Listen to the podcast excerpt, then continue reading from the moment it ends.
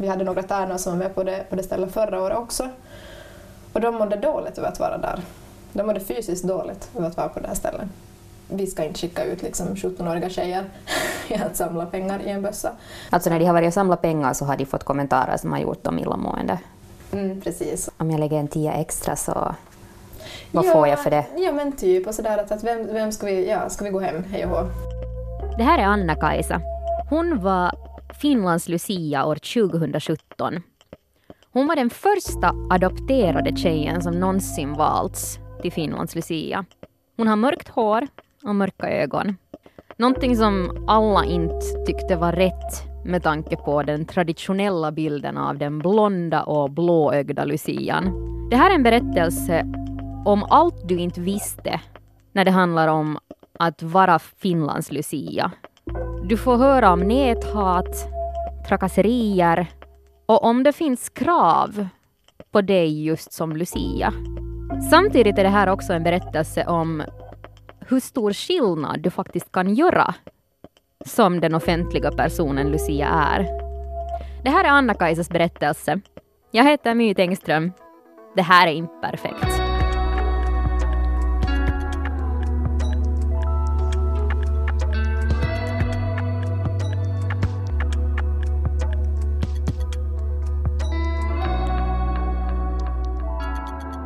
Egentligen på det sättet sagt åt mig när jag var liten att jag inte kommer kunna vara Lucia. Men jag har vetat från en väldigt tidig ålder att jag inte kommer bli vald. Och det är ju lite intressant. Att jag har vetat att jag kommer inte bli det på grund av hur jag ser ut. De kommer välja den tjejen med längst blondaste håret. Jag kommer aldrig få spela liksom ängel, jag kommer spela pepparkaka eller uh, tomte. Uh, för att det bara har varit så. Och det är ju knäppt att det alltid bara har varit så, men det är ju som en tradition, eller vet du, som, som det är liksom att, ja. Men varifrån det kommer alltså? Mm, jag vet inte, alltså jag, jag är adopterad, så, och det fanns inte så många som var adopterade just i den skolan jag gick, eller som sådär. Så vi har aldrig, nej, egentligen så är det representation. Jag har aldrig sett någon göra det. Jag har aldrig sett någon och då är det svårt att säga att det kommer gå. Det är också en anledning varför jag ställde upp och ville göra det här, för jag vill kunna vara den som folk säger, men hon gjorde det, då går det ju. För det är liksom att om inte, det är samma sak som Josefin till exempel, om du inte är representerad så hur skulle det kunna gå då? Mm. Det är jätteintressant tycker jag. Mm. Och samtidigt lite ledsamt att Kajsa, 20 år, visste att hon kommer inte vara ängel.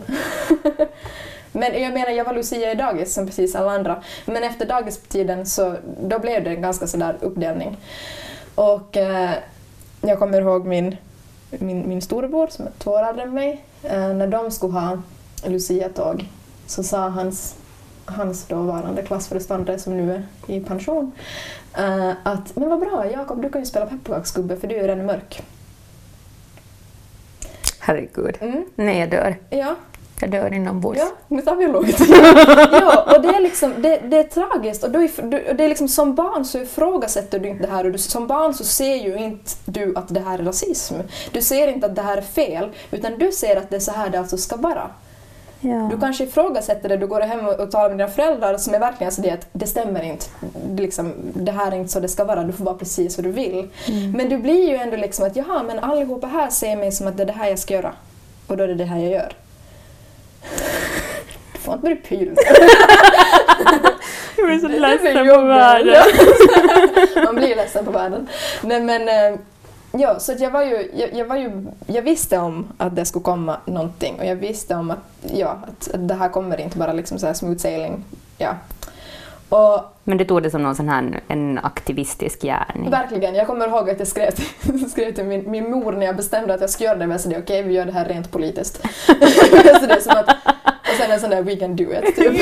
jag var så här, att det här är nog liksom bara det. Men också att ja, jag tycker om vad Lucia står för. Men jag var som så att jag måste gå in med det med någonting annat än vad den här flickan som är så här hej, att jag tycker om att få människor att vara glada.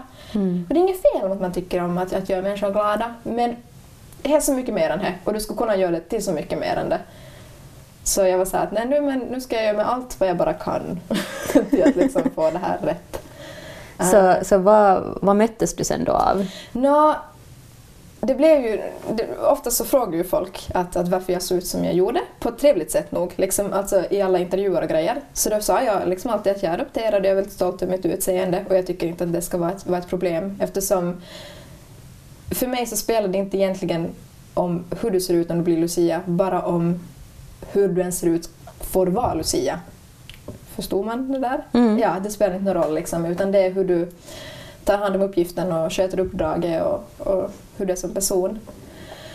Uh, det var liksom, det var, nu var det ju snälla kommentarer egentligen, men lite sådär att ja, oj vad roligt att hon blev, men jag skulle vilja att vi skulle ha en riktig Lucia.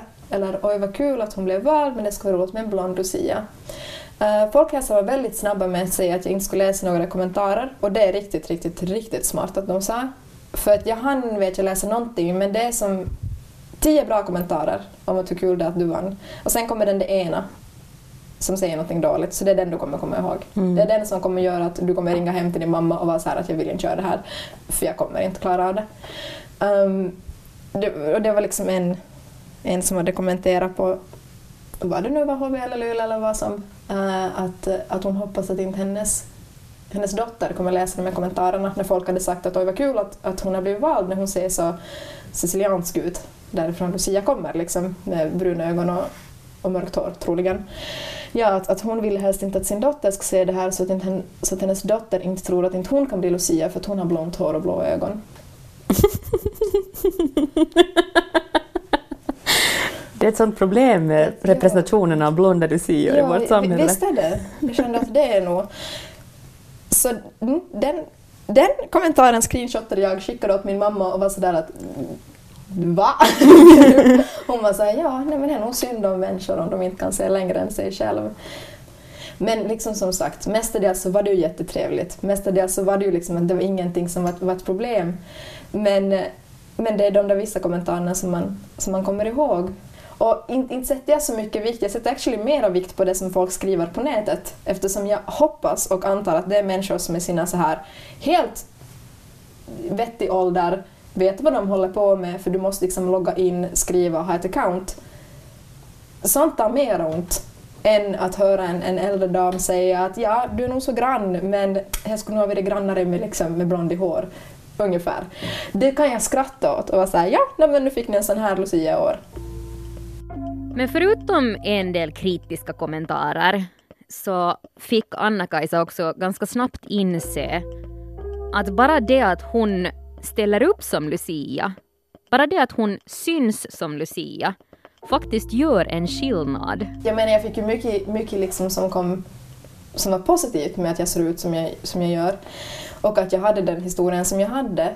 På ett ställe så träffade jag en äldre, en äldre man som var säkert, alltså jag tror han sa att han var över 80. Och han var så här att, att att jag, jag är adopterad. Jag är adopterad inom landet. Jag sa att jaha, vad intressant. Och så sa han att du är den första som jag har liksom hört som talar öppet om adoption i hela mitt liv. Nej. Så tack för att du liksom representerar det här, för jag känner som att jag har liksom en connection med dig. Och jag var helt sådär, helt stand. För det är sånt här, det är ju därför jag gjorde det här, att folk ska få känna sig representerade.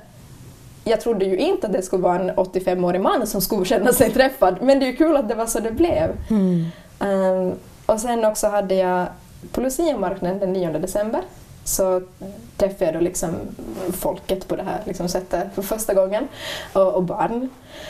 Och eh, den första som kom fram till mig var en liten flicka som heter Alma som, eh, som var där med sin mamma. Hennes mamma var från Finland, hennes pappa var från eh, Chile, tror jag. Och när hon hade sett min bild på tidningen så hade hon varit så här att mamma hon ser ut som mig. Att att hon är Lucia, kan jag också bli Lucia eftersom hon ser ut som mig? Det får du uh, Och jag var ju helt sådär, jag menar det var det första barnet jag träffade och i, i, hela mitt väsen var sådär, japp, nu behöver jag inte göra någonting mer för nu har jag lyckats, nu har jag liksom gjort det som jag ville att skulle hända. Att jag ville att någon skulle se sig representerad och tycka att det här är okej, jag får också göra. Så jag var sådär, ja, jag behöver inte göra mer. uh, Mission accomplished. Ja, men på riktigt. Och det är liksom sånt här som är obeskrivligt. Att liksom, eller, du kan inte förklara det för någon som inte är adopterad över hur stort det är att se någon som liknar dig. För att, och jag, jag fascineras liksom ännu idag över hur, hur liksom barn och föräldrar liknar varandra till utseende. För jag har aldrig upplevt det. Jag har aldrig sett någon som ser ut som mig på det här sättet och då kunna vara det för någon annan är helt jättehäftigt. För då känner man sig som en samhörighet, man känner sig att man är accepterad och så att man liksom får, får vara sammane. Anna-Kajsa är adopterad från Colombia. Hon var bara tre månader gammal när hon reste med sin nya familj till sitt nya hemland i Finland och flyttade in i sitt nya hem i Pedersöre. Hon har alltså inte känt någonting annat än Finland som sitt hemland. Att nu få vara med och representera unga tjejer och adopterade barn överhuvudtaget genom att få stå och göra någonting så meningsfullt som Lucia så blev väldigt emotionellt för henne. Men det kom det också en viss press, en press att räcka till och att, att göra det så bra som möjligt. Och den här stressen som det innebar, så det nådde sin peak under självaste kröningen i Helsingfors domkyrka den 13 december 2017. Jag tror det var en av de sakerna som jag blev mest överraskad över för jag hade, jag, man kunde inte liksom förbereda sig för en sån sak. Du kunde inte förbereda dig till hur viktig du kommer bli plötsligt, liksom, ditt väsen, liksom, när du kommer in i ett rum. Så det fick jag arbeta med själv att Ja, det, det slog mig, kommer jag ihåg. att Det slog mig. Jag var så att jag kommer bara in och jag sätter mig ner och jag talar. Och det hjälper. Det är konstigt, men roligt. Ja, det är just så att jag tror att, att det är lite som...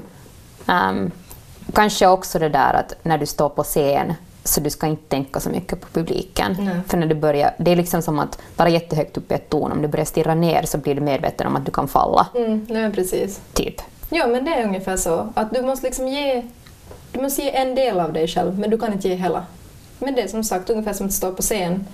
Alltså det har någon, någon lärare någon gång tror jag sagt åt mig att, att lev liksom i nuet 98 procent, men aldrig, och ha liksom 2 procent tekniskt, men aldrig 100 procent för du får det.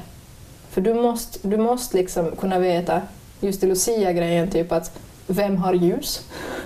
Var ska jag inte gå så jag drar av sladdar, krockar i någon, var är ett barn? Liksom allt sånt. Du måste ha det liksom 100% på klart var allihopa är. Eh, på samma gång som du måste ha typ du 100% fokuserad. Vem har jag här? Vad säger jag nu? Mm. Så det är väldigt tungt, men det är jätteroligt. Tror du, om du tänker tillbaka på kröningen, tror du att du i den stunden insåg vad du hade framför dig?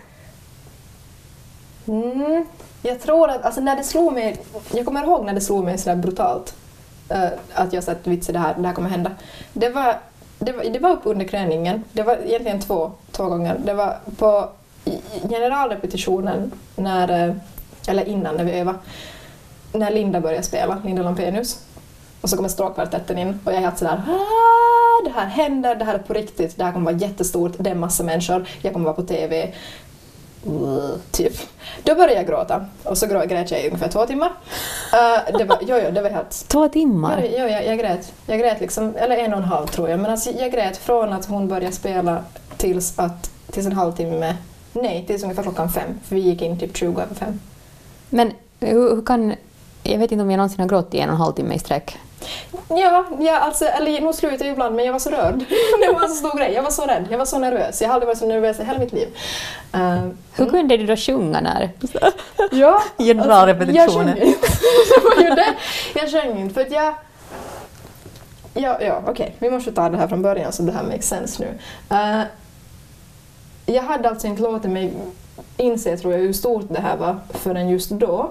För jag skulle blivit så överväldigad över hur, hur mycket det här kommer vara och liksom just att, att det här hände mig. För jag hade jättesvårt att förstå att det här hände mig, att jag får vara med om det här.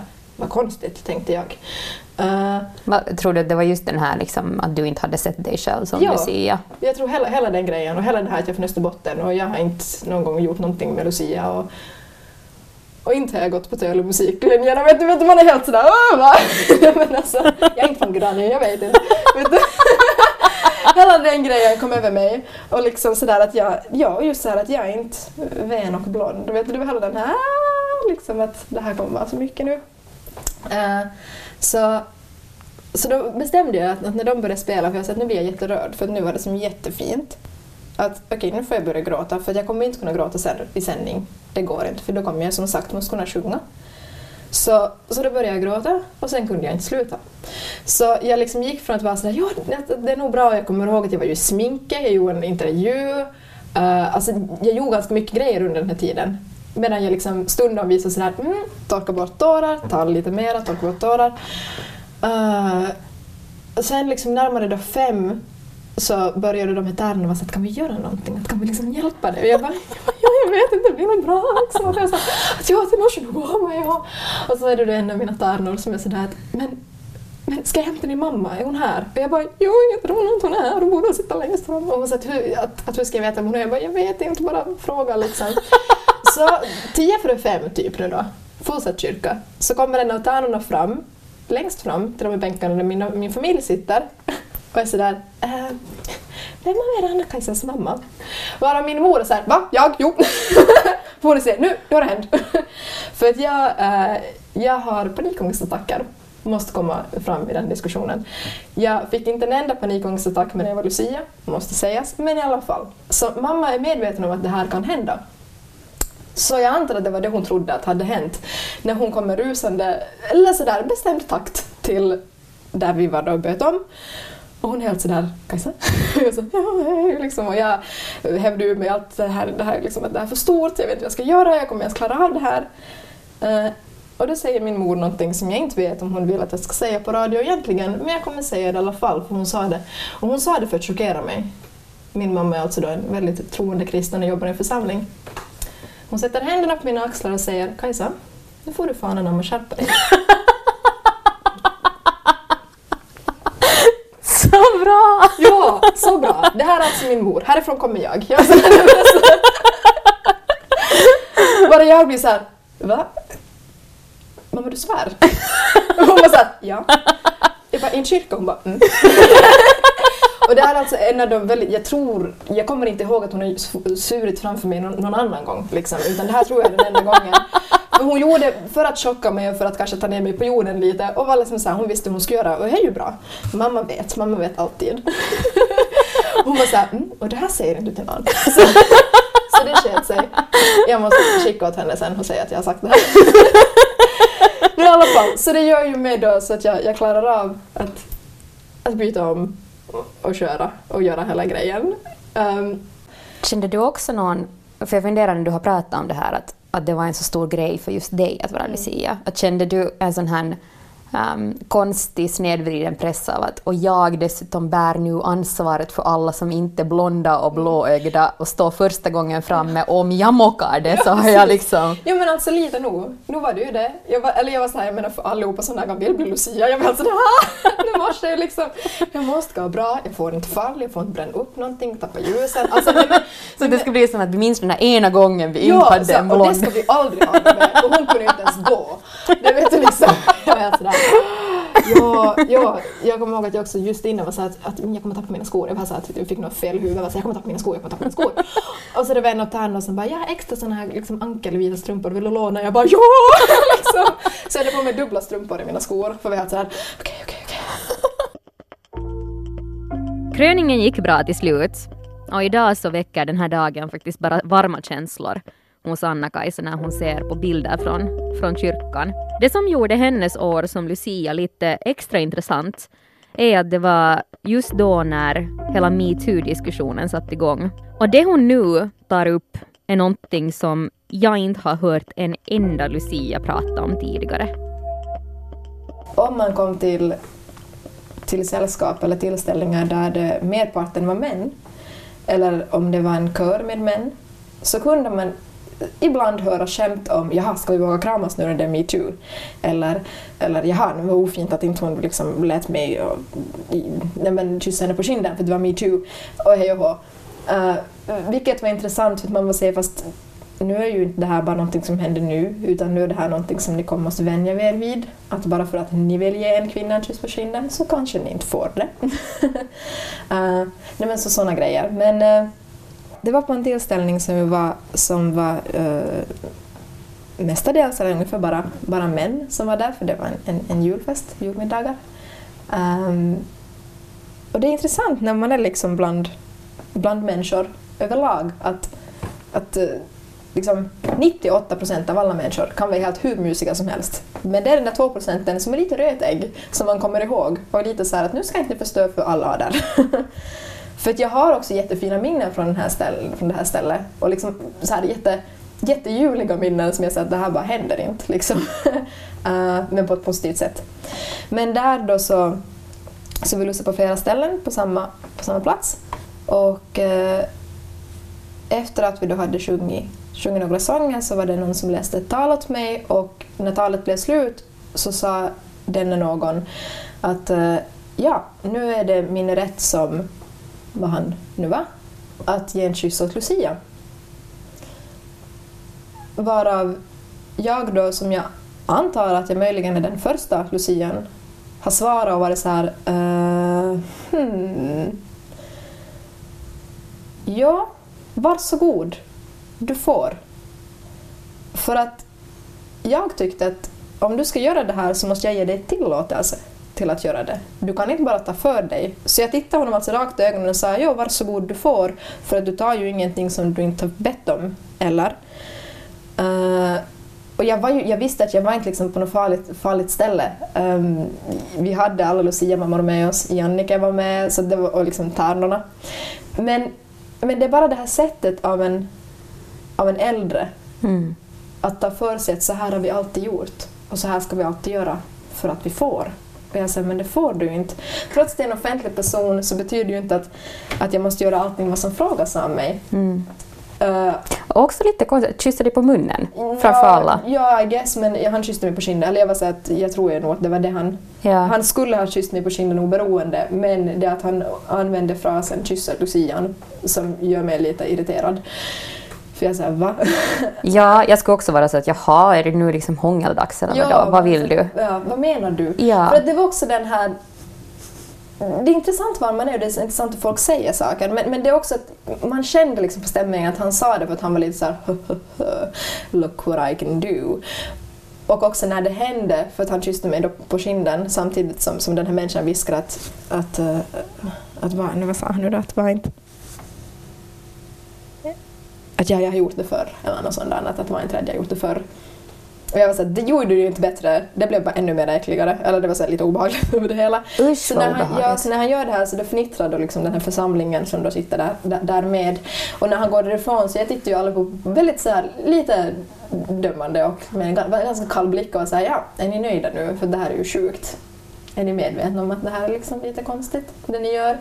Um, och sen så, då, så, så tackade de då att jag, fick, att jag hade kommit dit och sa att jag tackar att jag fick komma och sjunga för er, att, att jag hoppas att ni har en bra jul. För det är ju det, det önskar jag ju dem. Jag önskar dem en bra jul, helt ärligt. En, jätte, en bra välsignad jul, det är vad jag vill dem.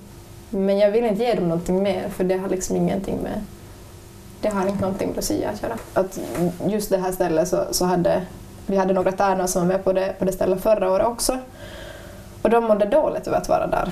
De mådde fysiskt dåligt över att vara på det här stället. Så jag var så här att okej, okay, men det är ju inte okej. Okay. Eh, så att de brukar göra på ett, på ett visst sätt eh, med att samla in pengar.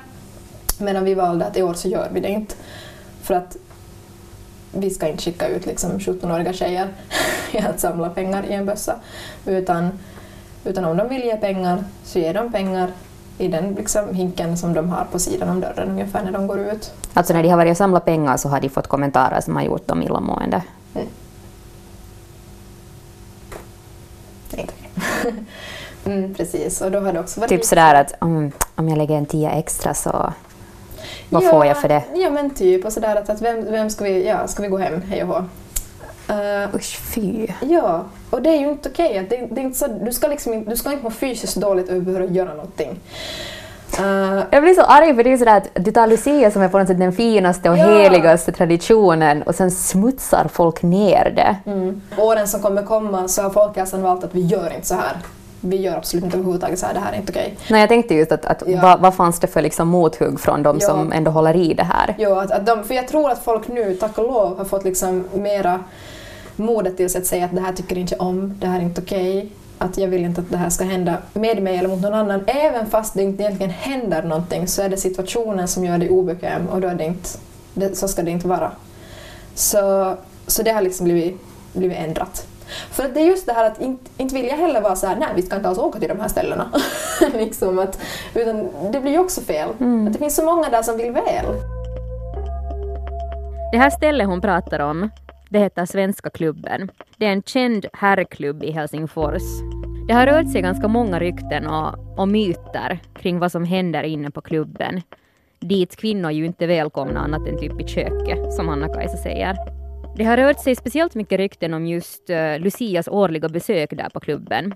Och en legend handlar om att herren som donerar mest pengar till Lucia-insamlingen, så han får som belöning dricka champagne ur Lucias sko medan hon sitter i hans knä. Jag har aldrig hört den legenden, så den legenden kanske inte stämmer. Okej. Uh, men det som dock är en sann legend hos Svenska klubben, som de inte gjorde i år för att jag, mot, jag sa nej, uh, är att uh, de, de saluterar alltid Lucian. Jag kan säga att Edström var ganska sådär purro hela dagen. Du hade taggarna ut hela tiden. Jag var sådär mm, “don't touch me, don't look at me” och så “jag vet jättetrevligt om dig men du rör inte mig”. Verkligen sådär nej. Så vadå salutera Lucia, vad hade de för tradition? Ja, alltså de... Uh, man sjunger på olika ställen på det här, på det här platset och, och, och sådär, olika rum. Och i ett av de här rummen så, så vill de skåla till Lucians ära. Så då tar de och korkar en champagneflaska med ett svärd. Och det i sig själv är ju lite roligt. Ja. Um, och då så, så allihopa får då, jag tror att allihopa då redan har en, en liksom champagne på bordet, men, men Lucia får då en som man skålar. Och jag valde att jag skåla, men jag tror inte att jag drack någonting. Eftersom de föregående åren så har Lucians champagneglas sedan auktionerat ut till den som betalar mest. Mm. Och jag menar, I guess det ofarligt. Men på samma gång så blir man lite så här, fast varför i hela friden skulle någon vilja köpa ett glas som jag har druckit ur? Eftersom jag vet att liksom föregående Lucia ibland tyckt att det var lite konstigt och lite obehagligt. Och jag menar, jag tror att man gör något konstigt med det där champagneglaset och pengarna går ju till liksom Lucia-insamlingen. Men där är det sådär att, nej men, yet again, att hur mycket ska gå av min bekvämlighet för Mm. att det här ska bli liksom en bra insamling? Att jag tror att vi kan göra andra saker för att få in pengar. Vilket vi gjorde, för att det året jag var Lucia så slog vi rekord. Utan att auktionera ett champagneglas och utan att skicka tillbaka flickorna för att samla in mera pengar. För så brukar de göra ibland att om de inte tycker att de får till för mycket pengar så brukar de människorna vara säga hej, men skicka inte annorna igen så får ni mera pengar. Och jag är fast nej, det gör vi inte. Så utan de här två sakerna så fick vi ändå in mera pengar än vad de brukar. Men det är lite intressant för att det låter ju som, för den här urbana legenden då om att Lucia sitter i någons knä och man dricker ur hennes sko. Eh, så det var just det där någonting att man auktionerar pengar. Um, Att den som, får, som betalar mest så får det här. Eh, så, så det låter ju som att om det här på riktigt har varit en tradition, att de har då på något sätt anpassat det. För det där låter ju åtminstone mindre, alltså det låter Ja, ju det mer låter mindre- ofarligt. Ja, ja, det, ja, det gör det verkligen. För, ja, jag har aldrig hört om Lucia sitter i ett knä, men Liksom så här, det kan ju vara, jag vet inte. Ja. Ja. Men hur mycket tror du att, att det här att du till exempel la mera tid och, och tankar på att fundera igenom saker och också våga säga ifrån, hur mycket eh, är det just tack vare att metoo liksom hände i fjol? Uh, ja, nu är, alltså, nu är det säkert liksom en del. På grund av att man visste att folk kanske skulle förstå vad man talar om. Det skulle inte komma som en jättechock och vara säga nu förstår vi inte ens vilket språk du talar. Utan det skulle verkligen vara sådär som att jaha, nej, men hon reagerar så här för att det kanske har varit ett problem och hej och hå. Uh, Så till en viss del. Men å andra sidan så är jag väldigt jag är väldigt envis och jag är väldigt mån om, om vad jag tycker att är rätt och om vad du som människa ska måste utstå för någon annans välfärd i princip eller vad som ska vara som bra för någon annan om inte det känns rätt för dig. Men sen också, jag menar jag är ju inte dum i huvudet, jag skulle ju inte ha sagt emot om jag skulle vara ensam till exempel. Det är ju det, att jag menar jag är, en, jag är inte så stor, jag är ganska liten, man kan lätt gå iväg med mig om man vill. uh, jag är ofta ganska rädd om jag är ute ensam. När jag var i Stockholm till exempel, när jag bott där ensam. Så jag är ju inte, ja som sagt, jag är inte dum i huvudet men jag säger mina åsikter om jag vet att det här är ett safe space där jag kan liksom säga. Eftersom jag hade tärnorna med mig, jag hade liksom Lucia-mammorna och sådär. Men det som är spännande med tanke just på metoo-diskussionen och händelser så är att det faktiskt också går rykten helt inom Lucia-gruppen, Lucia-tåget, om vilka ställen som kan vara besvärliga eller var Lucia eventuellt kan bemötas tokigt. Därför så fanns det också vissa positiva överraskningar för just Anna-Kajsa. För jag hade på något vis fått höra av, en del tärnor att, sådär att, att Drakan, Drakan kommer vara liksom intressant, att där har de så här liksom, hormonstinna tonårskillar. Liksom. Att, att hon var en var så här vitsig, jag fick så här, typ fem nya friend requests liksom, efter det. Vi kom dock dit när de flesta hade åkt bort, så de var kanske bara 200. Det var inte liksom helt fullt. Men jag måste säga att jag har aldrig blivit liksom bemött av mera respekt än på Drakan. Helt sjukt.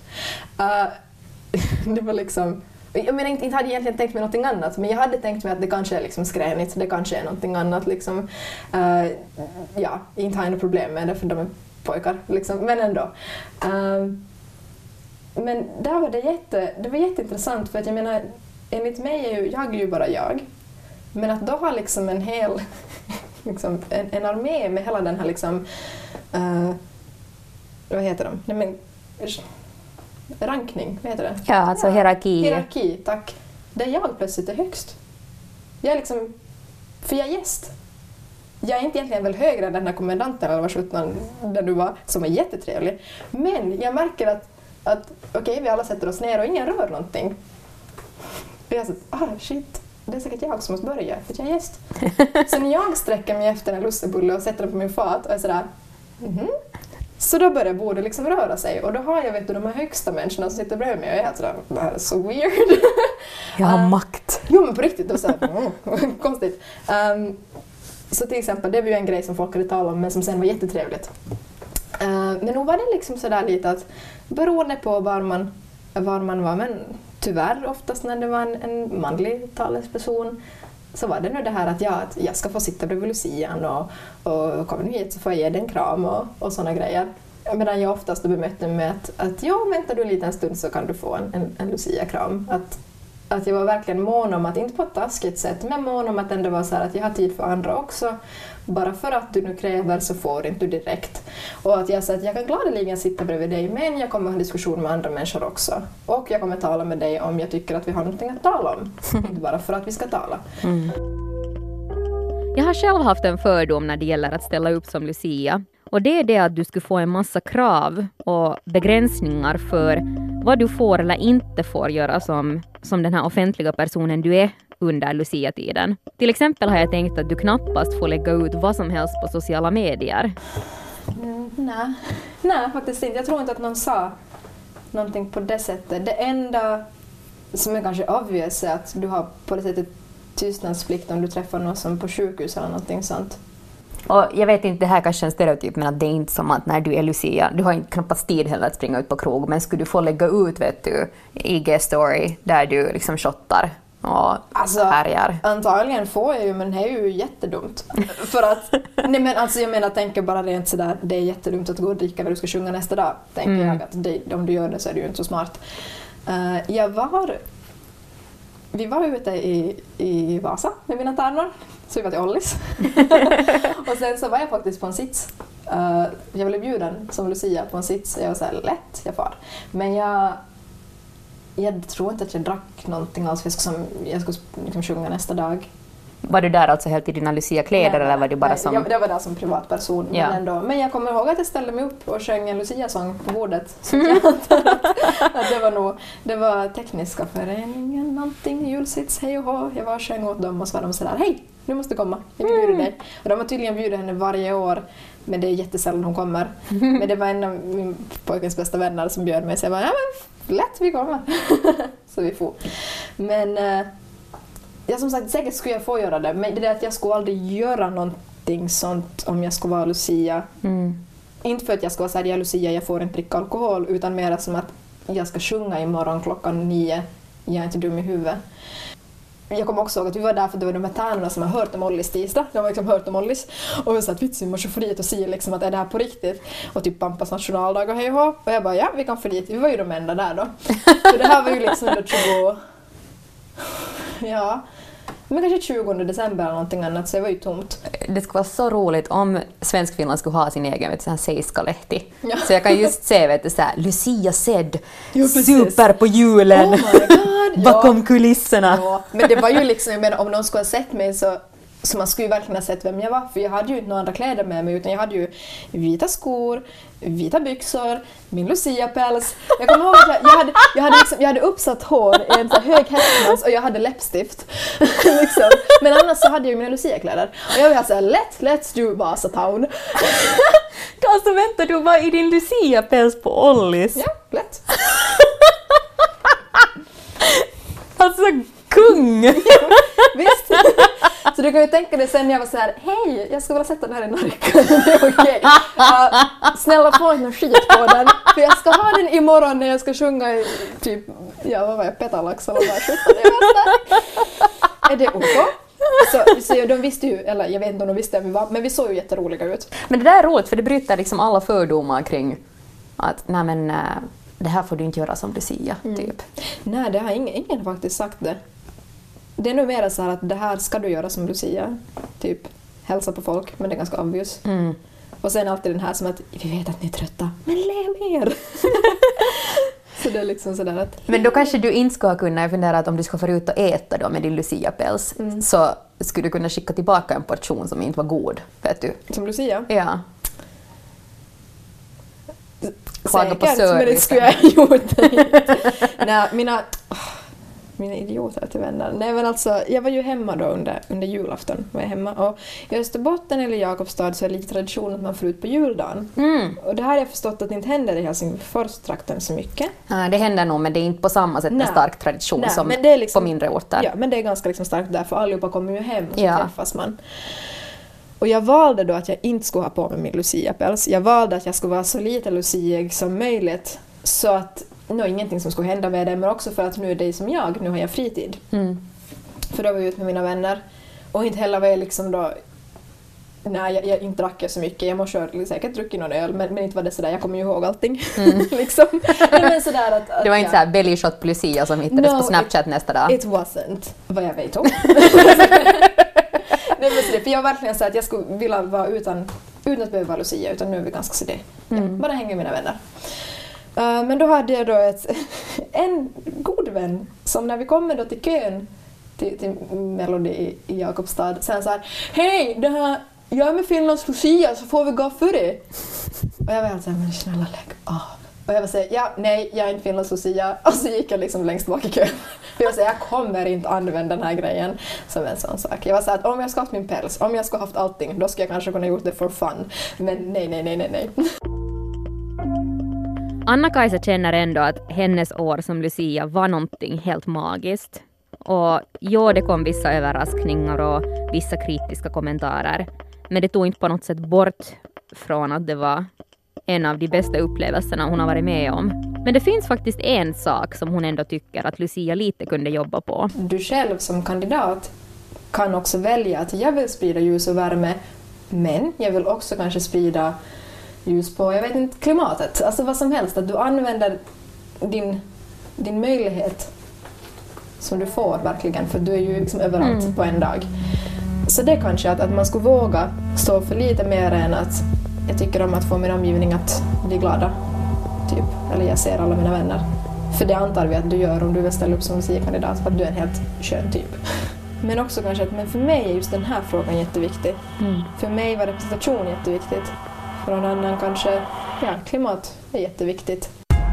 Det här är en Svenska Yle-podd.